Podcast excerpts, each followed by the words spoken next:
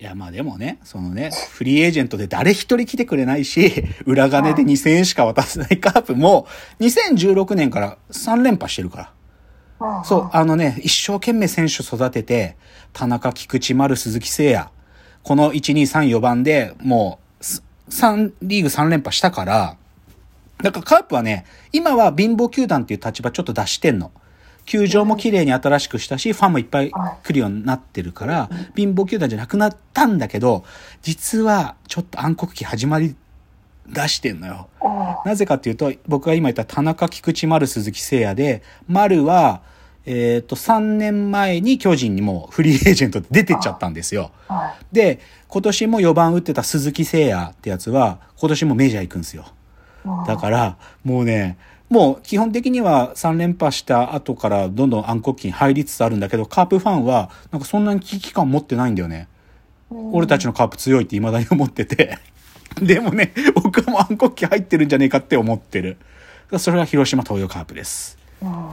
でね、やっぱり僕がね、じゃあもうちょっとセリーグの話すると、僕がリアルタイム、子供の時に最も暗黒期って言葉が似合ったチームは、やっぱり阪神タイガースなんですよ。阪神タイガース。阪神そういう感じしないでしょ？でもね、阪神ってね、90年代ね、地獄だったの。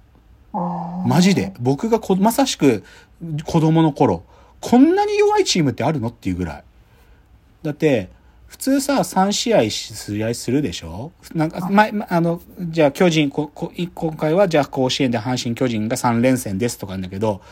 その巨人戦で2勝1敗で乗り越えたら大騒ぎしてたんだから、阪神ファン。なんか、1回勝つだけでも大喜びしてるぐらいだから、めちゃくちゃ良かったの。で、阪神も全く同じで、1985年にカープは日本一になってるんですゆ唯一だよ、唯一。その、この時に。その、あれです。バース掛布岡田っていう最強のクリーンアップがいた時期なんですけど、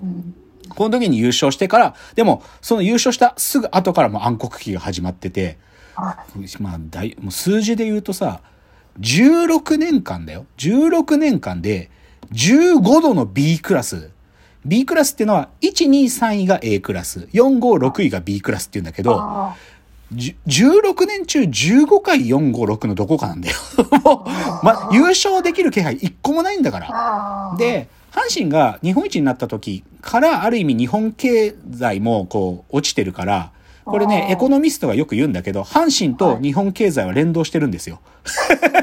阪神の成績と日本の景気っていうのは連動していて、だから阪神が優勝できなくなってから日本の景気が失速してるっていう説を唱えるエコノミストが山ほどいたんだから。で、でね、阪神のね、ひどいところはね、阪神から出た選手が活躍するんですよ。阪神にいた時は、まあ、まあまあかなとか、でもまあこれ以上はもう活躍しないかなっつって阪神から出てった選手がむっちゃ活躍するの。例えば、野田っていうピッチャーがいたんだけど、これ僕の子供の頃だけど、野田ってピッチャーはオリックスにトレードで移籍するんだけど、オリックスに行った瞬間最多勝、一番勝つピッチャーになっちゃうんだよ。とか、フィルダーっていう外国、助っ人外国人がいたの。いや、こいつそこそこ活躍したんだけど、フィルダーがメジャーリーグに行くんだけど、こいつメジャーリーグでホームラン王になってるからね。すごくない？で、あと、オマリーっていうね、まあ、オマリーとパチョレックっていう二人の外国人がいた時期があって、で、オマリー僕好きな選手だったんだけど、何を土地狂ったかオマリーをヤクルトに、てか、オマリー解雇して、オマリーがヤクルトに行っちゃうのよ。そうすると、オマリーヤクルトで MVP 取るからね。もう、ヤクルト優勝させるからね。みたいな、へ、下手なんだよね、なんか。阪神から出てくと活躍すんの。ね、あとね、これね、阪神ファンにとって未だにトラウマだけど、あのね、かつてね、グリーンウェルっていうね、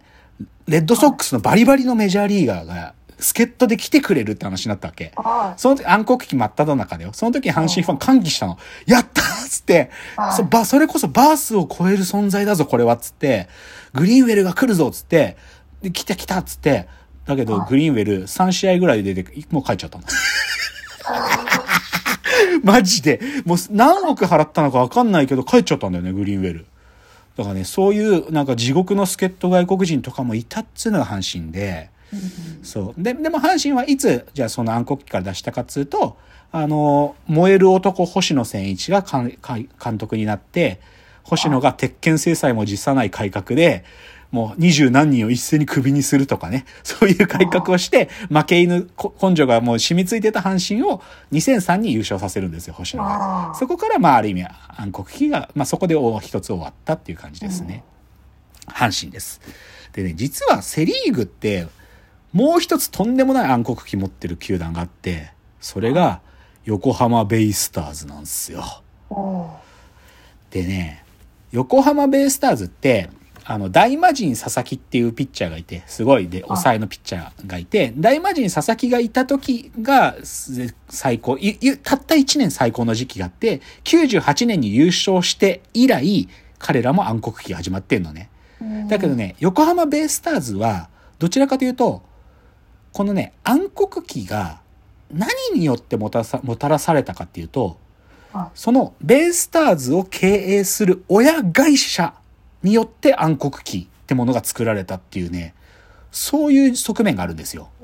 ベイスターズ、横浜もともと太陽ホエールズとかってかまぼこ、缶詰の会社とかだったんだけど、はい、その球団の保有権が TBS に変わるタイミングがあるんです。うん、TBS、あの、テレビ、テレビ局ですよ。はい、で、2002年から2011年までの10年間 TBS が親会社になるんだけど、うん、ここがまさに暗黒期なのよ。この TBS が親会社で経営してた時代、10年間でだよ、8回最下位なんだから。すごいすさまじいよね。で、この時期マジですごくって、あのね、特にね、2008年がエポックな年なんだけど、2008年に横浜はね、結構いい選手がいて、内川って選手が首位打者取るくらい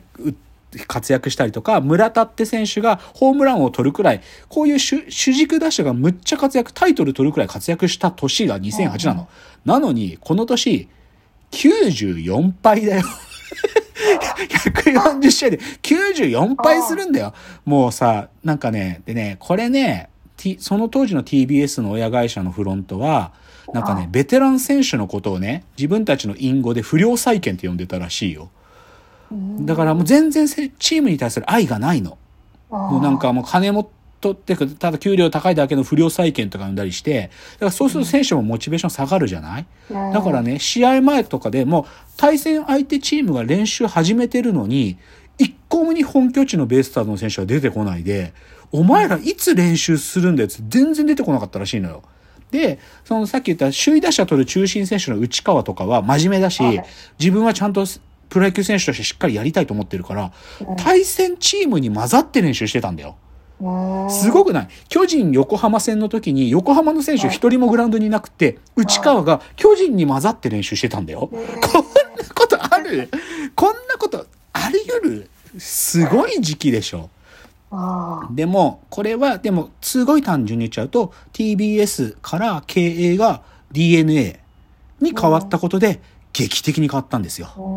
うん。まあ、劇的、まあ、すぐにというか、でも、DNA に変わった時に、あの、中畑清、あの、まあ、元気の男ですよ。中畑清っていうのが監督になって、その時に中畑がチームに徹底させたことちょっと言ってみようか。はい、挨拶必ずしよう。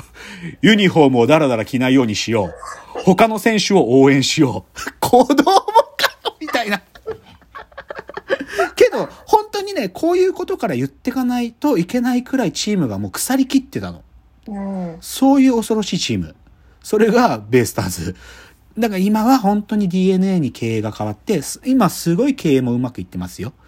あの、球場も自分たちのものになって、球場の売り上げもしっかり、あの、収益になるようにとかね、できてるし。うん、ベイスターズはね、意外にセリーグはカープ、阪神、ベイスターズ、暗黒期あるんですよ。で、うん、じゃあちょっとね、パリーグに一旦戻るんだけど、はい。